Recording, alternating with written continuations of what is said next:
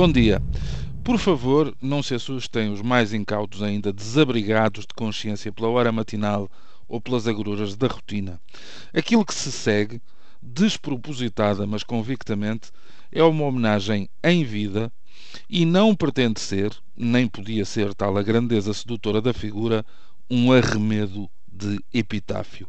Quero com isto dizer que uma série de acasos, um disco que reaparece no momento certo, um filme que já tinha carimbado como curiosidade premente, uma biografia que já se acomodava no canto das adiadas, tudo isso me permite hoje, sobre a hora e mesmo sem data redonda, saudar o 86º aniversário da mulher a quem Jean-Paul Sartre disse que tinha um milhão de poemas na voz. Chamaram-lhe de tudo, de dama de negro, em resposta ao tom predominante do seu guarda-roupa, até musa de Saint-Germain-des-Prés, bairro parisiense que a adotou ainda antes dos 20 anos e que lhe permitiu cursar toda a escola boêmia e conversar com os maiores vultos da cultura parisiense de uma época fértil e que parecia de sementeira, embora possa agora ser recordada quase como o tempo em que os animais falavam, tal foi a queda abrupta da influência francófona.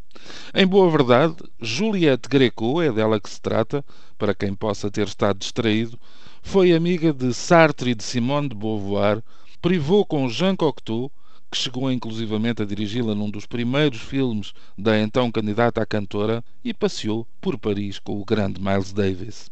Esta mulher espantosa, que deixou marcas sobretudo na canção, começou cedo a recusar o óbvio, o imposto o facto consumado. Só a idade, estreita, e a compleição à época, miudinha, lhe permitiram escapar da deportação quando foi capturada pelos nazis durante a Segunda Guerra Mundial.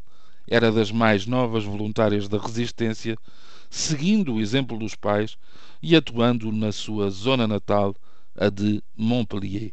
Na segunda metade da década de 40, com Paris libertado, já ela passeava pelos cafés recitando poesia no Le Tabou, Rue Dauphine, e ensaiava a aproximação às canções, com clássicos que vão desde La Javanaise a Bonjour Tristesse, de Paris Canaille a Déshabille-moi, deixou uma marca indelével nas cantigas, fazendo pontes improváveis entre os grandes criadores, de Jacques Brel a Serge Gainsbourg.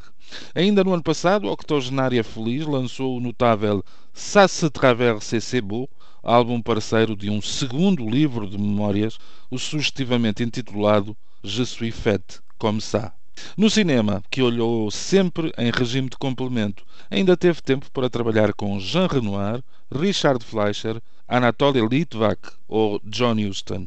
Confesso que foi por causa deste que parei diante de um filme chamado As Raízes do Céu, fita africana, que soma Orson Welles e Errol Flynn, Trevor Howard e Eddie Albert, e em que a Greco faz de Greco. Pouco importam os acasos ou os alinhamentos estelares, Daqui do cantinho vão então os parabéns para a Madame, hoje casada com Gerard Joannest, o homem que durante anos foi, a compor e ao piano, a sombra feliz de Jacques Brel. Caso para dizer, não se estragam duas casas. Bom dia.